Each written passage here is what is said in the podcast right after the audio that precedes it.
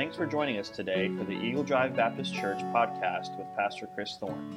Eagle Drive is a Bible believing New Testament Baptist church where Jesus is preeminent and the gospel of grace is at center stage. We are devoted to connecting with God, growing together, serving others, and sharing our faith. If you would like to know more about our ministry, visit eagledrivebaptist.com. Now, here's today's message. Ecclesiastes 12, verse 9 through 14. Uh, let's go ahead and read these. Thank you. Appreciate it. That's all right. Thanks. Um, let's go ahead and read this, and we'll uh, finish up tonight. So let's start with uh, David's row, verse 9 all the way down through until we get to verse 14. And moreover, because the preacher was wise, he still taught the people knowledge. Yea, he gave good heed and sought out and set in order many proverbs. The preacher sought to find out acceptable words, and that which was written was upright, even words of truth. The words of the wise are as goads, and as nails fastened by the master of assemblies, which are given from one shepherd. And further by these, my son, be admonished. Of making many books there is no end, and much study is wear, is a weariness of the flesh. Let us hear the conclusion of the whole matter. Fear God and keep his commandments, for this is the whole duty of man. For God shall bring every work into judgment with every secret thing, whether it be good or whether it be evil. All right, very good. So let's start with a few questions as we've done every week. Uh, first of all, kind of another review type question. What is uh, one thing you've learned uh, from this series thus far in your life that you're trying to apply uh, in your own life? What's something you've learned and are trying to apply in your life? Anybody want to share? Crystal? I am trying my best to not stress because it's meaningless. Yeah. I'm just having a hard time. Once you figure it out, let us all know, okay? I'm doing pretty good this weekend. It's done. Pre- I've been pretty well. Just you know, pretty much. My mom was telling me it's kind of like the devil. Just tell him to go away. And Correct. I've done pretty well this weekend. So. Yeah. My husband comes home Tuesday, mm, tomorrow night or Tuesday. So hopefully it still stays Keep praying for that. Yes, yes. I think Amanda's stress was gone for three days this week because I was I was gone for a couple days. I'm not, I'm keeping my mouth shut. I'm just, I'm, you know, we're one, so I'm talking for you. Yeah. Anyway, that's good. What what else? What are something you've learned and trying to apply in your life? Anybody else? Mark, or, uh, yeah, Rodney, not Marcus. Pretty much is, and one thing I've definitely figured, you know, is learned through this is that all the things, everything that I think is important is totally meaningless with God. Everything. Yeah. That's good. That's good. What else? Someone else. Don't make me call on you. I'll say, so- okay. All right. Um, well, like I, like my grandkids, you know, I've got them all throughout the week and Hunter. And it used to be just frustrating. I'm always just getting onto them and stuff. But then it's like, not, not, I mean, yeah, make, not meaningless. I was looking at what is meaningless and what is meaningful in my life. So cleaning my house is not meaningful. Spending time with them and how, you know, teaching them and, you know, just enjoying them is more meaningful. And clean, make sure the house is clean. That's just meaningless. I mean, Yeah. it's still gonna be there. Unless it becomes a Yeah. health hazard. Yeah. Well, no, no. I'll do that after they go home. I'm talking about after they go home. Yeah. After they're sleeping home. After yes, they go home. I, I get it. I get it. So I've learned to actually start doing that, and it's been a little bit more peaceful Good. and less stress. Good. You know, when I'm not worried about things that are pointless. Good. Completely. Awesome. Yeah. Awesome. What else? What else? Mm. Marcus? I think uh, I, I've been trying to use lessons in work environment as well. That if I feel attacked or anything, it's meaningless. It's just people who are frustrated or whatever. If through Christ, I can get through it, and, and if I go about it the right way, then it ends up being better. Yeah. Instead of just, you know, being stormed off, being mad or whatever. Correct. Correct. That doesn't help usually much at all. No. Good. What else? Let's let's get several others. Come on. Hopefully you guys have learned something. Like yeah, yeah, I've learned it. I just don't want to say it. Well, uh, what we do for God is so important, in, in especially in comparison to what we do in the world. Yeah. What we do in the world is all temporal. correct. Uh, it's just like a flash, it's gone. Yeah, it's true. And what we do with God, for God, working for Him. It's, eternal. it is eternal. You know, it, it burdened my heart more for being a witness more. That's good. Yeah. Praise God for that. What else? It's good. Somebody? Somebody? Somebody? Crickets.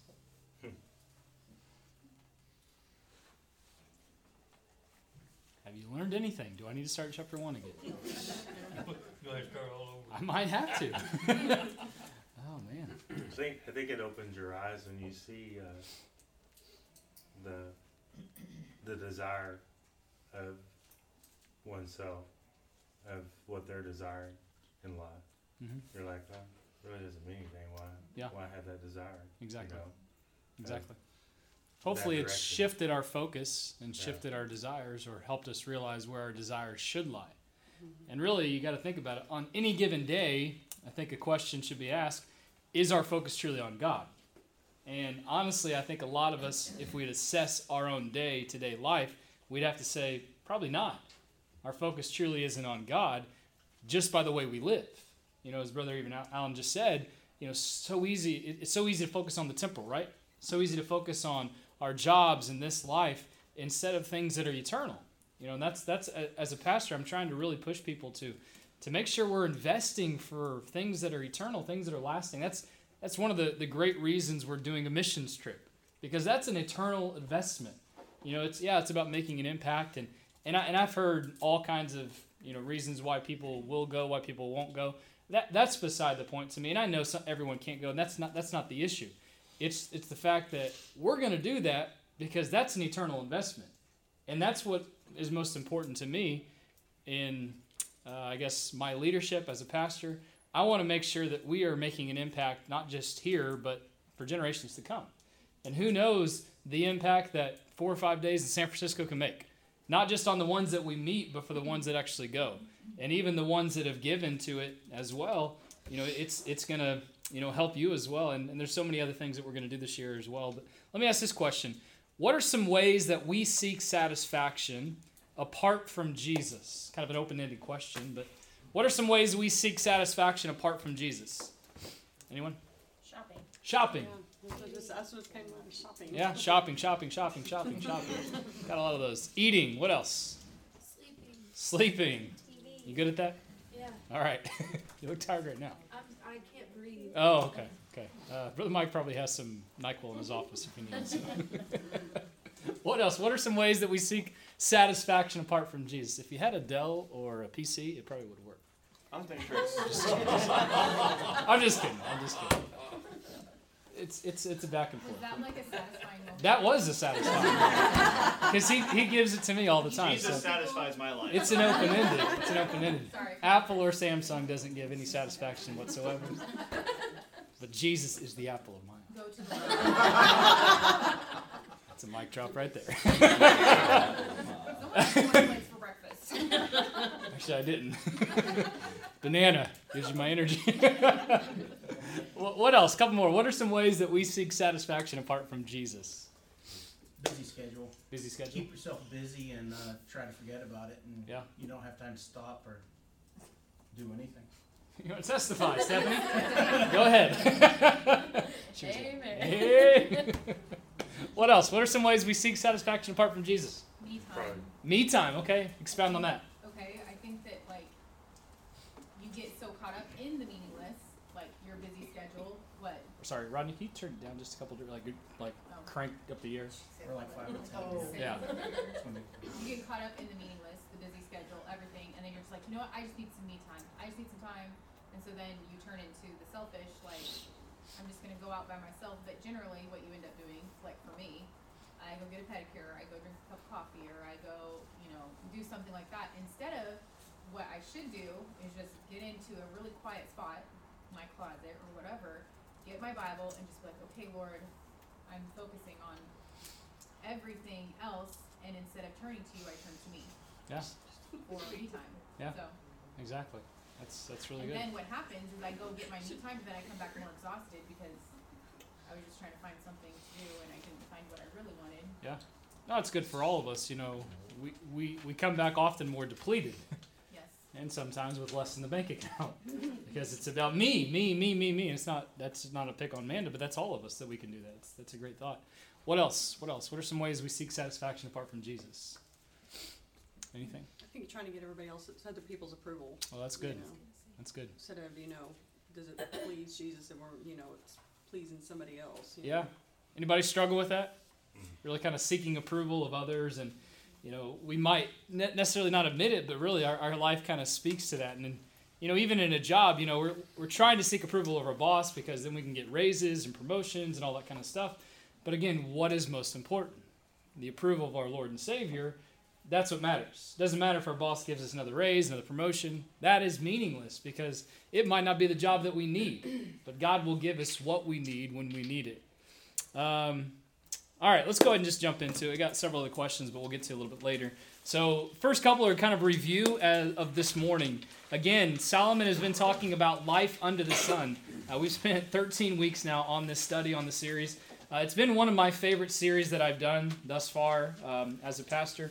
I think because of how much I've studied uh, for this series. I've done a lot of reading um, through commentaries, through books, uh, through preaching messages, through just listening to different things. Uh, so it's it's it's not been a satisfying uh, series, but it's been it's been a series that's that's deepened me, uh, that's grown me, um, and really, as Solomon has pointed out, everything that under the sun, life is meaningless without Jesus, but with Jesus, life is truly meaningful. And as I hit on this morning, we hit on verse 9 and 10 and 11, life's goading certainty that truth is not relevant, right? No, I messed it up. Truth is relevant. Truth is relevant.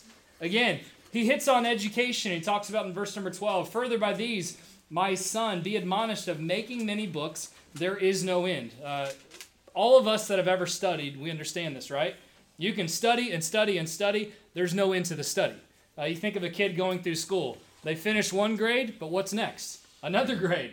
There's more studies. Uh, you finish high school, and if you go on, there's more studies. There's college. If you go on beyond that, you have uh, masters and doctorate, and um, or just life in general. How many have had to study in your work? Yeah, I think a lot of us, right? It, it's it's never ending, and it's good because it helps us grow, but at the same time, it's not necessarily satisfying, right? Oh man, I have all this knowledge. Look at me.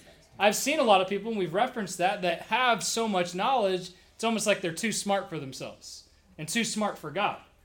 And that's the point Solomon is trying to help us with that, you know what, there is no end to how much knowledge you can gain. Um, and I, I know, just on the ministry side, I know people that, you know, have, you know, a couple doctorates, and that's not enough. They need more doctorates because they got to show their people how smart they are. That doesn't matter. I may down the road, you know, try to advance my education just to try to gain more understanding of God's word, but I've realized again that it doesn't matter. It doesn't matter what's before my name or after my name or whatever. That that's that's pointless. What matters is truth. What matters is God's word. And that's the point Solomon was making. So, life's goading certainty that truth, not education, but truth is relevant. And it, uh, and he talks about the goads and the nails again, as I just referenced this morning very quickly. Uh, the goads are the things that, that prod us, that point us, that direct us to the truth, while the nails are those things that hold us together. A goad is that which points to the truth and pokes us to the truth. And we have to remember that there are people in our lives that are trying to goad us. Not in a bad way, but they're trying to point us in the direction of the truth. So when people are pointing us in the direction of the truth, what should we do? We should listen to them, right? We should heed their advice, but how many of us have never head heeded, whatever the word is? How many of us have, have often not listened to the advice of others that were trying to direct us in the truth? Many of us. Many of us. And like, like I illustrated this morning, you know, I, I, can picture Solomon as a, as a very old man, he, and he's sitting down, whether with his son or someone else, and hey, listen to me. He's pleading, listen to me. Just, you know, not, you don't have to necessarily live the life that I did, but don't make the same mistakes. We've all been there on whether whichever side of it.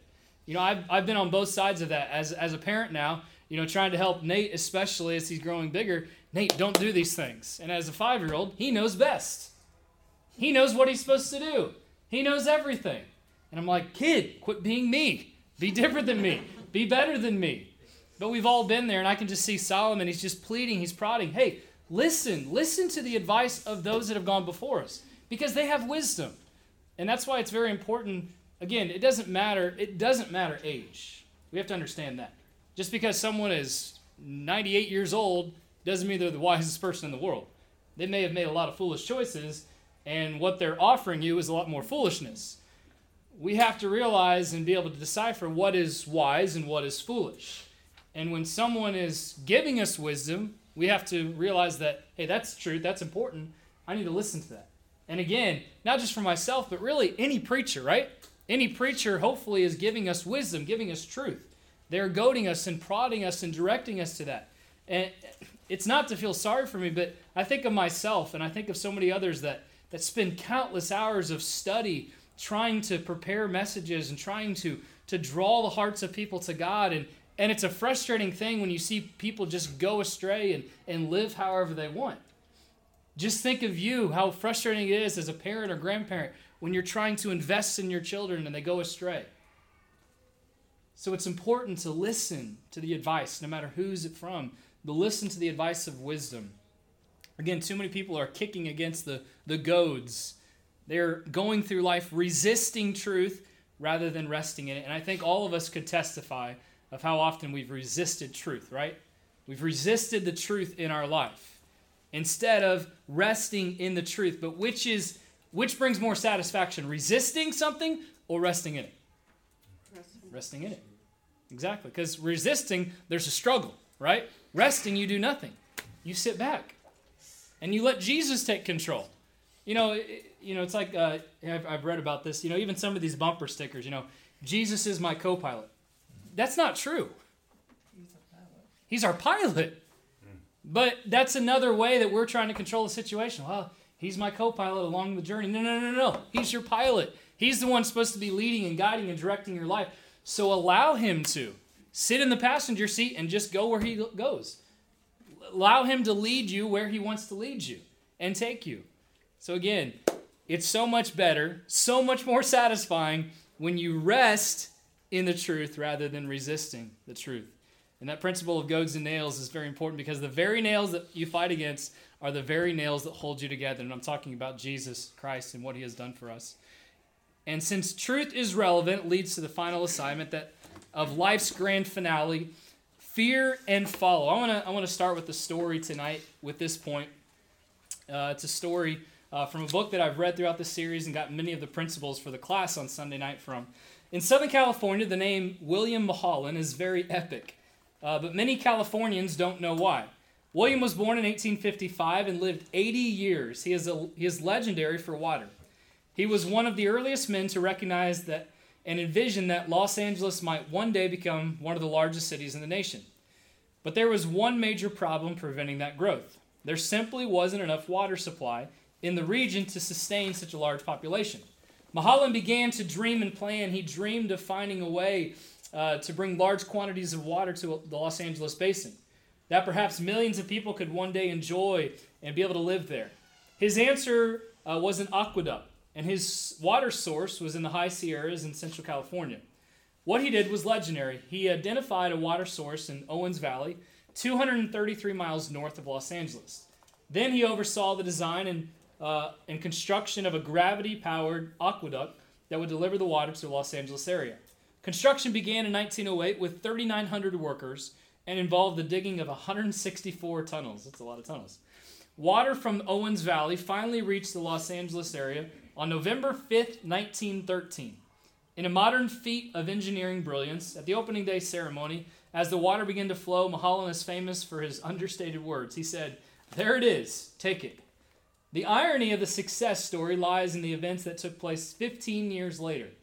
The applause of Mulholland's legendary achievement quickly faded.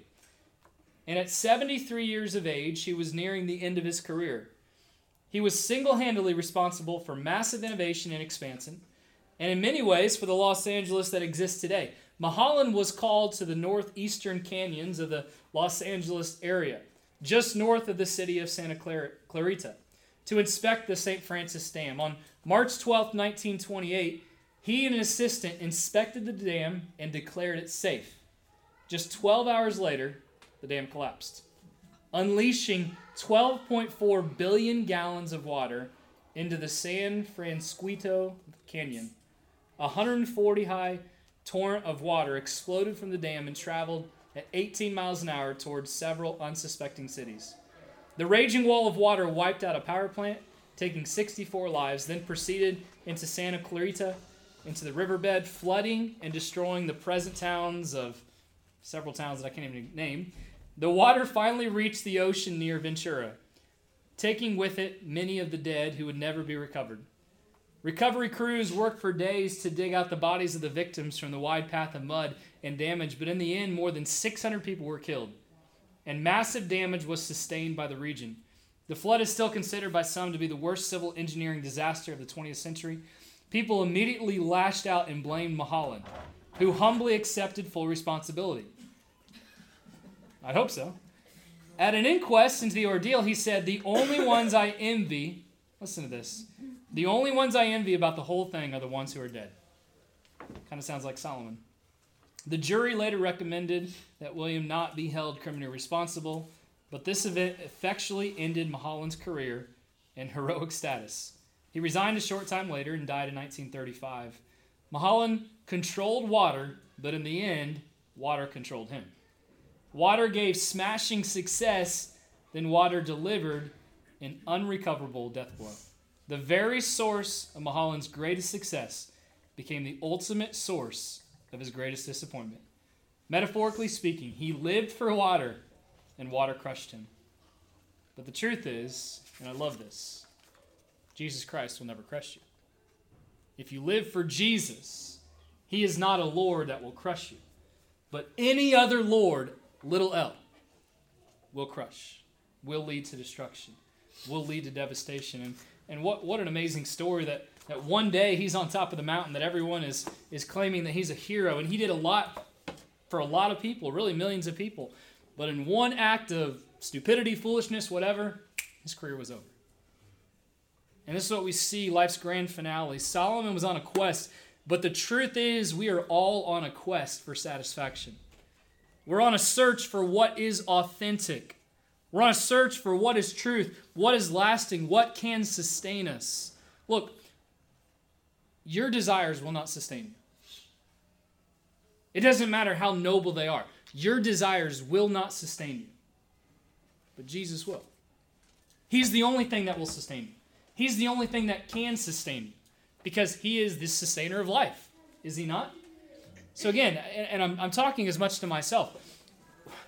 Why, again, speaking to me, since He's the only one that can sustain us, why do we seek satisfaction in anything else? I mean, there's no really good answer for that. I'm not asking for an answer, but really, it's kind of a rhetorical question. Why do we do that? How foolish is that, right? How foolish is it to seek satisfaction in something that was never meant to satisfy? How foolish is it to seek satisfaction in a job, in a relationship, other than a relationship with Jesus? Again, if, if we can really grasp these truths, my goodness, this would truly transform our church, our nation, right? That I am not living for myself. Who are we living for? God, Jesus. That's who we're to live for. And again, as Crystal said, we all struggle with stress. We do. We struggle with anxiety. But again, and I'm not picking on her, it's, it's me as well. How foolish is it to stress, to worry, to fear about things that we can't control? It's very foolish. Because what is your stress going to do for you? Nothing. Nothing. It's going to hurt you, right? It's going to have a lot of devastating effects, but nope, ah, it's like we're I'm trying to hold on to it. I'm trying to hold on to something, and eventually you squeeze this enough. What's going to happen if I squeeze this enough? I'm not going to do it. It's going to explode. That's what our lives do, right? Because we're holding on to something that was never meant to hold on to. And God says, Why don't you give it to me? I'll make it so much better. You see, our search, listen to this, it leaves us emptier, not more full. And that's, that's really the point of everything that Solomon said. My search for satisfaction left me emptier, more depleted, more devastated.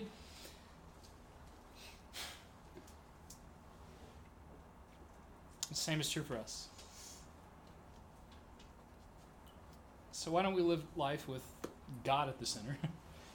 Was Jesus as our top priority?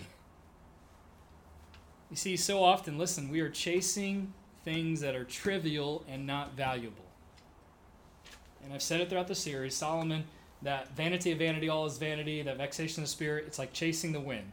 Solomon was chasing the wind. Chasing the wind gets you nowhere because the wind is just going to continue to blow. You can't catch the wind. You can't bottle up the wind. And I caught the wind today. Seriously, that's foolish, but that's what we do with our lives. You see, while we are searching, listen to this, we are not cherishing. while we are looking for happiness, we're not enjoying, right? So often in my own search for happiness, I don't cherish what God has given me. This goes back to uh, chapter 3. Cherish now, right? Because right now is pretty special. No matter what is going on in your life, right now is pretty special because I think of what Psalm says. This is the day, what? That the Lord hath made. Let us rejoice and be sorrowful in it, right? No, be glad in it. Be thankful that Jesus is our Savior, that this life is not the end, that there is something so much better waiting for us. I know I'm just, you know, waiting to the last message to really get passionate about this, but uh, I want you to get this. Again, while we are looking for happiness, we're not enjoying it. So Solomon gives us the cure in verse 13. The conclusion of the whole matter is fear God no matter what. Fear God no matter what. Again, this is not a terrifying fear. This is a awe, reverent fear. So let's switch the gear just a, just a minute. What are some things that you are afraid of? Snakes. Snakes. Okay, that's that's a good one.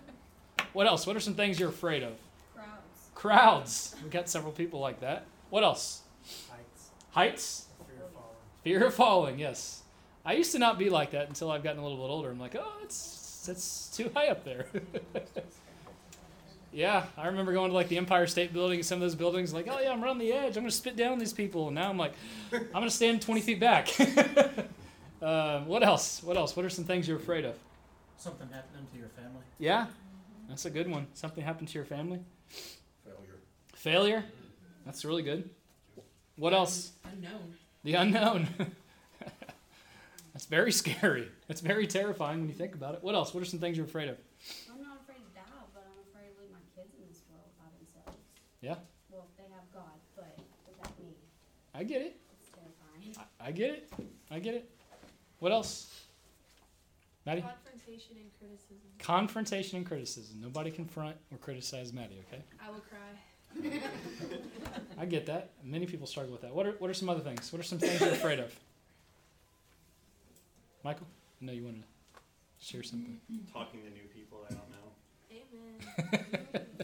I know Stephanie. I know. I'm working on it. We were at an event the other day, and I'm like, hey, if you want to meet people, you got to talk to them. That is great advice. Everybody write that down. If you want to meet people, you need to talk to them. My Man. corner is really nice. What? My corner is really nice. It is. It's a nice corner. But it's only you. Exactly.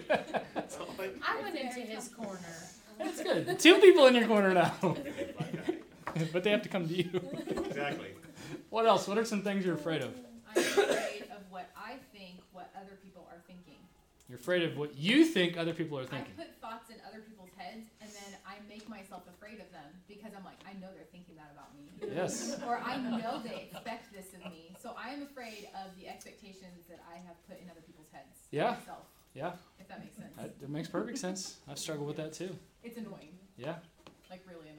I, I, I So hear everybody you. just I live with it. smile at me, so that way I think that you're just. Even though you might hate her, just smile at her. smile. That's true. so I don't put those thoughts in their head. Exactly. Exactly. What else? Two or three things. What are what are some of the things we're afraid of? Speaking in public. Singing in public. That's good. You're teaching the class next week. All right. Very good. I get that a lot, so it's Anything else? What are some things you're afraid of? Appearing incompetent. Appearing incompetent. Oh yeah, that's, that's that's a good one. That's very deep as well. Take a lesson on that for sure. What else? I, th- I heard another one. Rejection. Rejection. Oh yeah. Nobody's ever been rejected, right? Never. Yeah. Never. Not at all.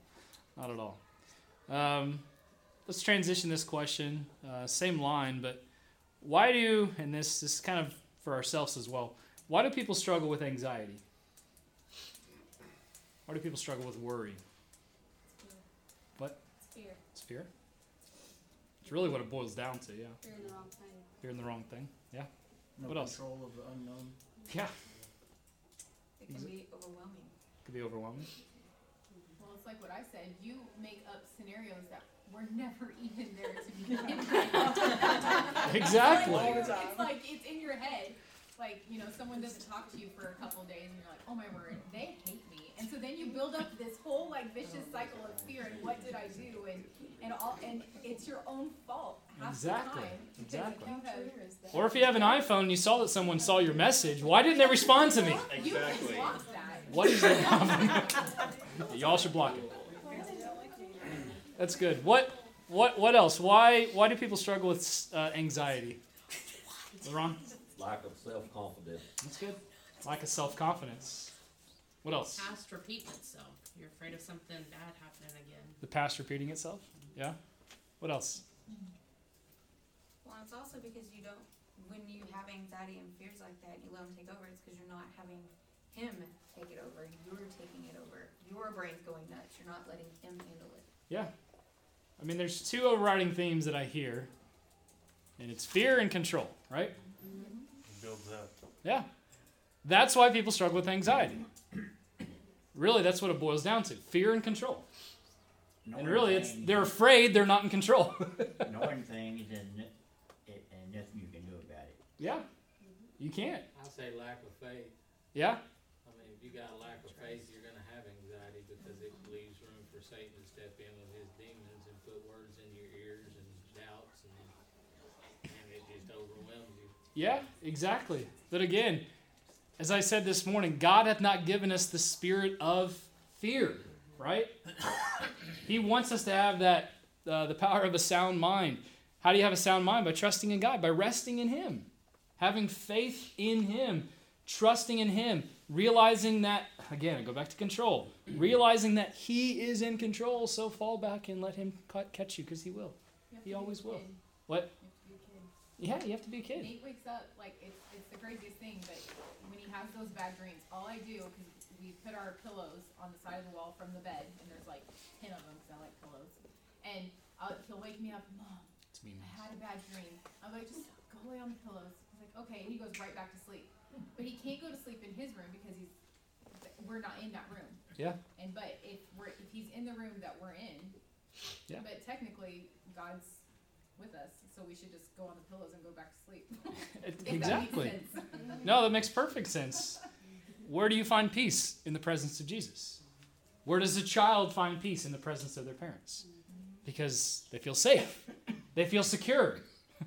Again, it's that, that's why Christianity is so it it's it's the simplicity of a child faith, of childlike faith, and that's what we need. But as we grow older, you know, that childlike faith diminishes, right?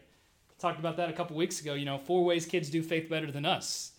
You know, we get too smart for our own good as we get older and more mature, even though we're actually getting less mature. In all reality, you got to look at your kids. They have a, I'm not saying you don't, but a lot of kids, they have a genuine love for God, for His Word. I, I think of Nate. He loves God. He loves God's Word. He loves the stories. And, you know, he's gotten out of a little bit in the sense that, you know, year or so ago, I mean, he just loved dressing up and playing the part. And, you know, his favorite character was David. The favorite story was David and Goliath. He didn't want any other toys. He just wanted a little sling, and he was going around singing the song. Only a boy named David, only a little sling. It got annoying because it's stuck in your head, but but at the same time, I'm like, that's awesome. Like, why don't I have that? Why don't I have that childlike faith, that attitude that man, I love God's word.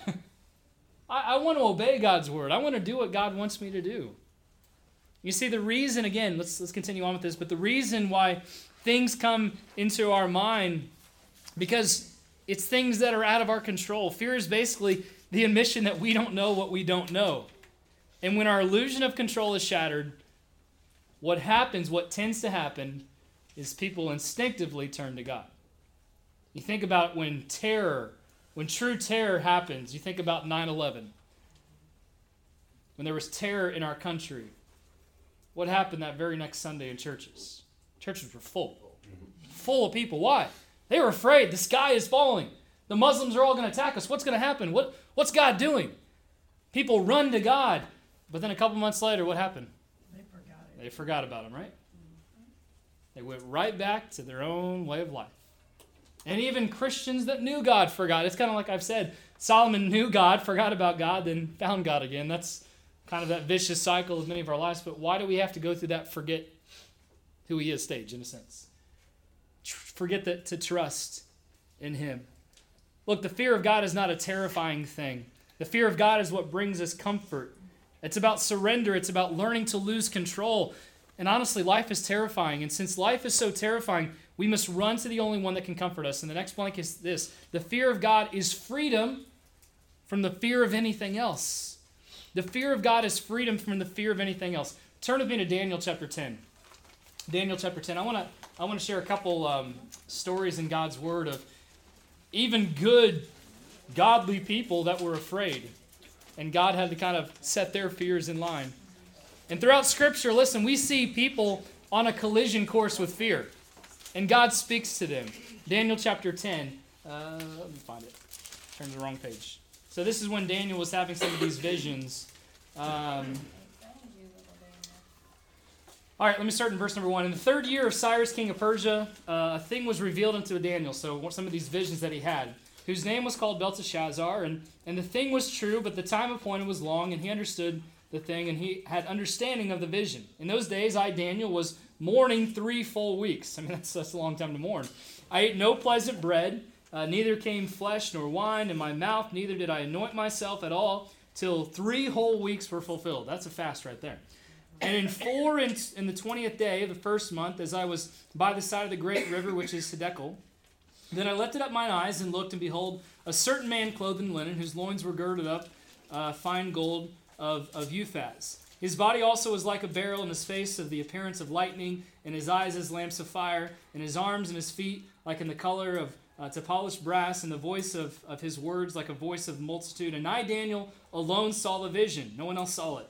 For the men that were with me saw not the vision, but a great quaking fell upon him, so that they fled to hide themselves. Therefore I was left alone, and saw this great vision, and there remained no strength in me. It was so terrifying. For my comeliness was turned in me into corruption, and I, I retained no strength. Yet I heard the voice of the words, and when I heard the voice of his words, talking about the Lord, then was I in a deep sleep on my face, and my face toward the ground, and behold, an hand touched me which set me upon my knees and upon the palms of my hands. And he said unto me, Listen, O Daniel, a man greatly beloved, understand the words that I speak unto thee, and stand upright, for unto thee am I now sent. And when he had spoken this word unto me, I stood trembling. He was in a trembling sort of fear. Then he said unto me, What are the next two words? Fear not. Fear not. You see, this is what God has done throughout scriptures where a person, an individual, was confronted with fear, and he speaks to them and he basically says, Fear not, don't be afraid. Why do you think God is telling Daniel, Don't be afraid? the vision that he saw and the vision that he was seeing was a glorious but a terrifying vision. And because he was the only one that saw it, it was just what was to come. It just blew his mind. So, why do you think God was saying, Hey, don't be afraid? Yeah, because he's God, right? I got you. you don't have to handle this alone. Verse 12 Then said he unto me, Fear not, Daniel. Spoke to him by name personally. For from the first day that thou didst set thine heart to understand and to chasten thyself before thy God, thy words were heard, and I am come for thy words. And it, it, it continues. But when you study out the rest of this story, you see a very, very key truth that happened. Daniel's terror, Daniel's fear turned into worship because he realized who was in control. He realized that he had no control of that vision, no control over the dreams, even though it left him trembling. And that's what our fear should do. It should turn us to worship. Worship who? God. because it's basically falling down and saying, God, I don't understand this. It's terrifying. You think about life. Life is terrifying. Unknown is terrifying, is it not? I mean, I think Crystal made a point, and I, have thought about that. What if, what if my wife and I die and we leave our kids alone? But really, it should help me realize that okay, if God does that, He's still in control. And I'm just going to worship Him and realize that He has a reason for it. He has a purpose, He has a plan, far greater than my purpose, my plan. Maybe, it, and I hope, I hope and pray that doesn't happen, but if it were, maybe it's God's way of saying, maybe they're gonna something greater is gonna happen because you're out of the way. Ever thought about that? Whereas you could have clouded it up, you could have muddied up the waters. But since I am God, I'm removing you from the equation and putting myself in the equation. I'm not saying that that needs to happen, but really our fear, our terror, like Daniel's, should turn to worship. There's another story, we don't have time to read it, but in uh, Genesis chapter 15, it's a reference of, of Abraham, same thing. Hey, fear not, don't be afraid. God continues to remind us to don't be afraid. And that is followed by a, when, when God says, listen, when God says, fear not, when God says, don't be afraid, immediately what he's saying is, fear me, reverence me, worship me. Why? Because he's in control. And the lesser fear, the illegitimate fear, is undone, listen, by the greater legitimate fear. Terror is overcome by reverence. I don't know if that's in your notes or not, to mine, but ter- terror is overcome by reverence. What I mean is, terror, fear, should be overcome by worship. Earthly anxieties melt in the absoluteness of God's presence and promise. Don't have that one either? Okay. Earthly anxieties melt in the absoluteness. What? It's in there. I just have a blank. Okay, that's fine. That's fine. Earthly anxieties melt in the absoluteness of God's presence and promise. Man, circle that, highlight that, underline that if it's in your notes. When you're in the presence of Jesus, like the story Amanda illustrated, that, you know, when our, our children are there because they're in our presence, they feel safe. And I can fall back asleep. That's what God wants us to do basically, fall back asleep, rest in Him, the fact that He is in control. Our fear, our insecurity, our anxiety in life, listen to this, are all worship issues. When you fear things, not in a reverent way, not in a worship way, you have a lot of insecurities. You have a lot of anxieties. And all that is, and again, I'm, I'm preaching to myself here, but all that is, it's a worship problem. Because we're not truly worshiping the one that is in control. You can say, well, I, I worship God all the time. Well, do you? If you're always fearful, if you're always anxious, if you're always stressed out, if God hasn't given you the spirit of fear, what are you doing? What am I doing? Turn quickly to 1 John chapter 4. 1 John chapter 4. I got a lot, so I'm trying to talk fast. We might go over, that's okay.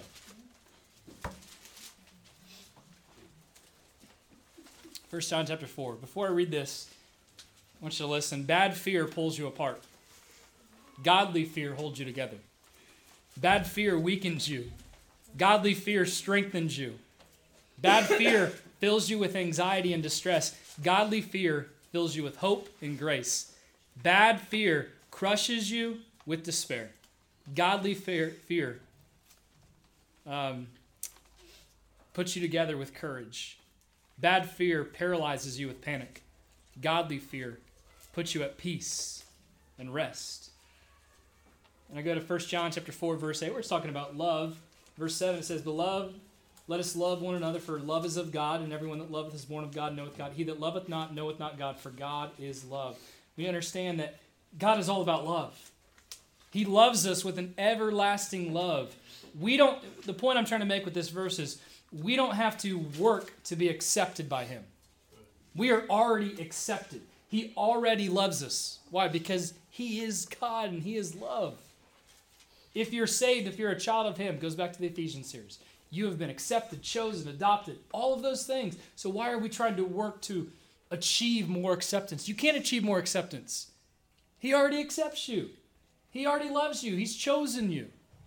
You see, only Jesus makes you accepted. You can never achieve acceptance. You can only receive acceptance. You receive it from Jesus. And the quote I made this morning that Oswald Chambers so powerful. The remarkable thing about fearing God is that when you fear God, you fear nothing else. But when you don't fear God, you fear everything else. That's what it boils down to. Fear God no matter what. And finally, quickly, we're almost done. Follow God no matter what. Fear God no matter what, follow God no matter what. Let us hear the conclusion of the whole matter. Fear God and keep his commandments. Listen to him, follow what he's asked you to do. Fearing God and following God is always a journey. Do we have this? Yeah. Fearing God and following God is always a journey away from bondage and into freedom. It's a journey away from despair and into fulfillment. Fearing God and following God is always a journey away from bondage, excuse me, and into freedom. It's a journey away from despair and into fulfillment. Solomon concludes by looking at the very essence of life and the reason for which you're alive, where he says this is the whole duty of man, and really a better way to say it, this is the wholeness of man. This is the purpose of man. The purpose of man is this fear God, follow him. It sounds so simple, doesn't it? Because it really is. But we make it more complex, we make it more difficult. You want to have a satisfying life? You want to have a meaningful life? Fear God, follow Him. That's it. Fear God, reverent God, worship God, follow Him. Listen to what He gives us in His Word. I'm not saying you have to, like the Israelites in the Old Testament, you have to you know, obey every 613 commandments. He simplified it to two love God, love others, right? That's what it boils down to. So fear God no matter what, follow God no matter what. And then finally, verse 13 it's the why we were created. The whole of man, the purpose of man. As I said this morning, G. Campbell Morgan said, Man is in, in his entirety must begin with God. You must begin with God. It's not yourself, it's not your circumstances, it's God. In the application, where will we find satisfaction? Satisfaction is found in knowing and experiencing God through a relationship with His Son, Jesus Christ. Well, I already have a relationship with Him. Well, how good is your relationship? Is it one of those you only kind of speak to Him when you're in trouble? Because if that's it, that's not a very good relationship. If you only spoke to your spouse when you needed them, when you were in trouble, when there was no gas in the car, that's not a very good relationship. It just came to my head. I don't know why. I don't know. But if that's the only time, if that's the only time you spoke to your spouse, that's not going to be a good relationship. You have to cultivate it. You have to develop it. You have to get to know them, just like you have to get to know God. You know, the password to accessing satisfaction is Jesus. That's the password. It's that simple. Jesus is satisfaction guarantee, and the reason is twofold. First of all, Jesus satisfies the holiness and righteousness of God. Jesus satisfies the holiness and righteousness of God. The impact and injury of sin are thirst and emptiness. Because of sin, we thirst. You ever been thirsty? What do you do? You find something to quench your thirst, right? You find something to fill you up. You know what's going to quench your thirst in life for satisfaction? Jesus. A relationship with Him. He's not only the chain breaker, but He's the thirst quencher. You know, He's better than Gatorade. you like that? I know. What? Quote me on that. Put a little cool thing like they had on Robbie Green there. There we go. Make that happen. Yes. Let's make that trending on Twitter and social media. Hashtag. But anyway, the impact. Exactly. The impact, and I'm sure I probably heard it from someone else anyway, so that's usually what happens. The impact and injury of sin are thirst and emptiness, and a lack of satisfaction in the human soul. The first essential in a satisfied life must begin with God. And then that second thing is Jesus satisfies the hole in your soul. When Christ reveals himself, there is satisfaction in the slenderest portion. And without Christ, there is emptiness in the greatest fulfillment. Alexander Grosse said that in 1632. Let me read that again. When Christ reveals himself, there is satisfaction in the slenderest portion, but without Christ, there is emptiness in the greatest fulfillment. Look, Christ took on our brokenness. And if we repent and believe, then we can recover and pursue God's design for our lives. We can live life the way it's meant to be. Once you find satisfaction in Jesus, once He is your satisfaction, I talked last week, the week before, about the spam of life. You know, sex, power, achievement, money, and all those things. In and of themselves, under God's design, they are great things. They really are. But so often people use that as the end of all, right? The end all be all. I need more sex. I need more power. I need more achievement. I need more money. You need more Christ. Once you have that, you can enjoy those things. But really, Solomon, you think about the sexual side, thousand women. Obviously, that wasn't filling enough. and it's not, apart from Jesus. But with Jesus, you can find satisfaction in anything. You can even find satisfaction in your work. you think you can. No matter what job you're doing. Because you realize that that job is not it. That's just an earthly job. And here's what we have to realize whatever job you have, use that for God. Realize that He put you there for a purpose. He put you there to not just stand in your corner, like some people do. I don't know who I'm referencing. But He put you there to reach out, right? to make an impact. And I'm sure all of us have made impacts in our jobs, but are we making the best impact? Are we making the greatest impact? You think about it as a pastor, a missionary, evangelist, you can't I can't reach everyone, but you can reach the people you know, right? You can impact their lives. Well, I don't know God's word. Well, what have you learned from God's word by sitting in the class? What have you learned from God's word by sitting in a service? Take that and give it to someone else honestly, I'm not I'm not getting on people tonight, but it's not up to the church to say, hey, we're going to start another small group. We're going to start another Bible study. You can start your own. You can say, you know what? I've learned a lot and I just want to share it with someone else.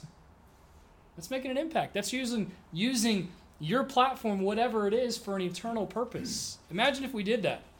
Saying, you know what? I don't really necessarily like my job, but thank you for the job that you give me, Lord. So I'm going to use it for an eternal purpose.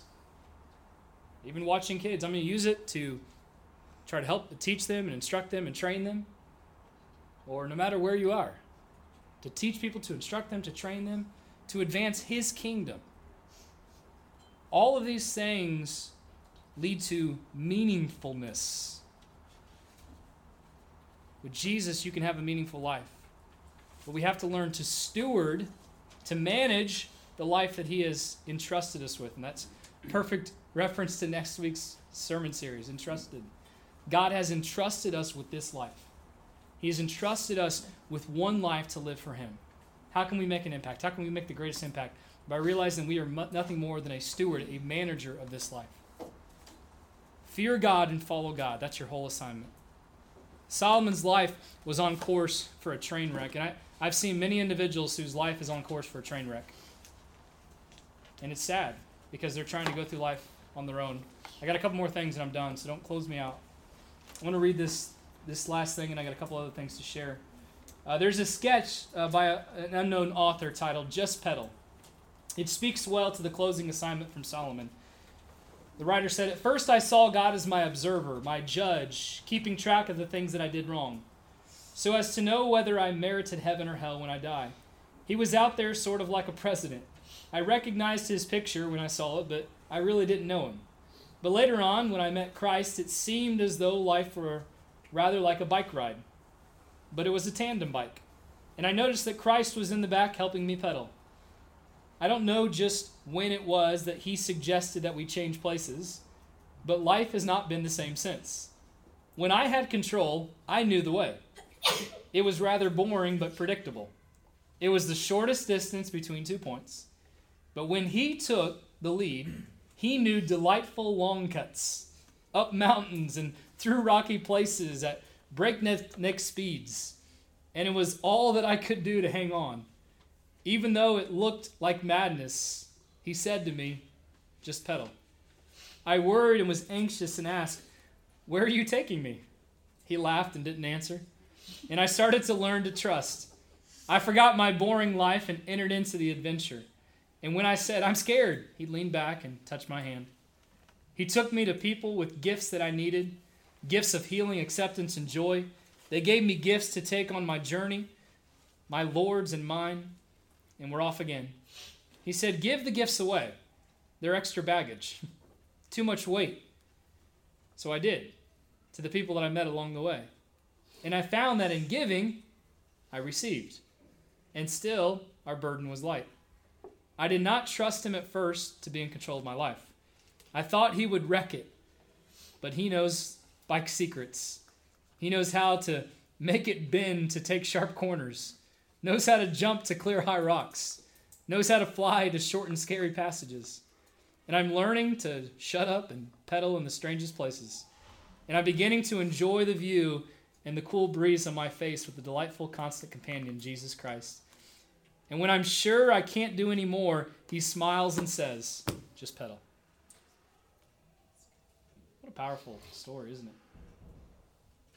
So often, oh, just get in the back, Lord.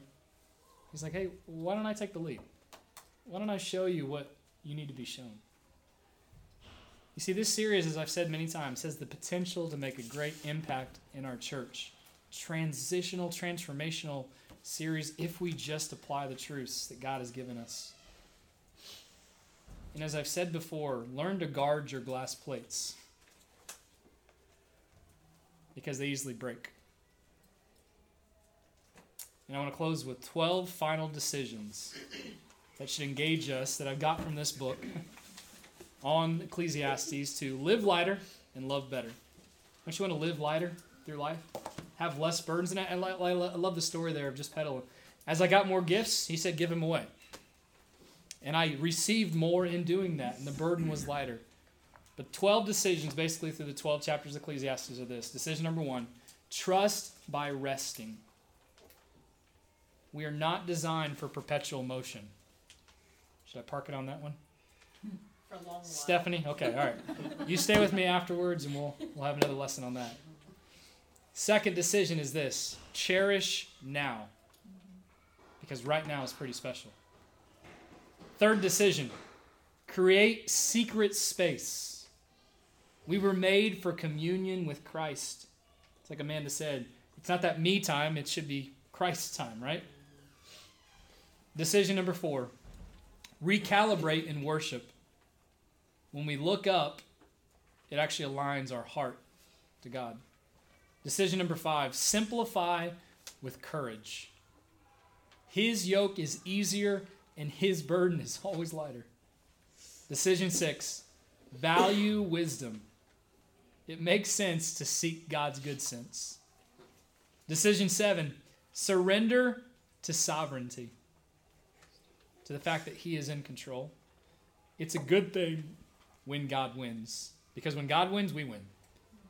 Decision eight settle the essentials. I thrive when I live for what is valuable. And I could add, not trivial. Decision nine run from folly or foolishness, whatever you want to say there. Run from folly. The trivial often becomes the treacherous. Decision 10 live to give. Be the cloud and give back what you've been given. Decision 11 make Jesus first. When you lose God, you lose everything. And the final decision that Solomon gives us to wrap it all up, and I hope you keep this fear and follow. This is our whole assignment and only Jesus can truly satisfy.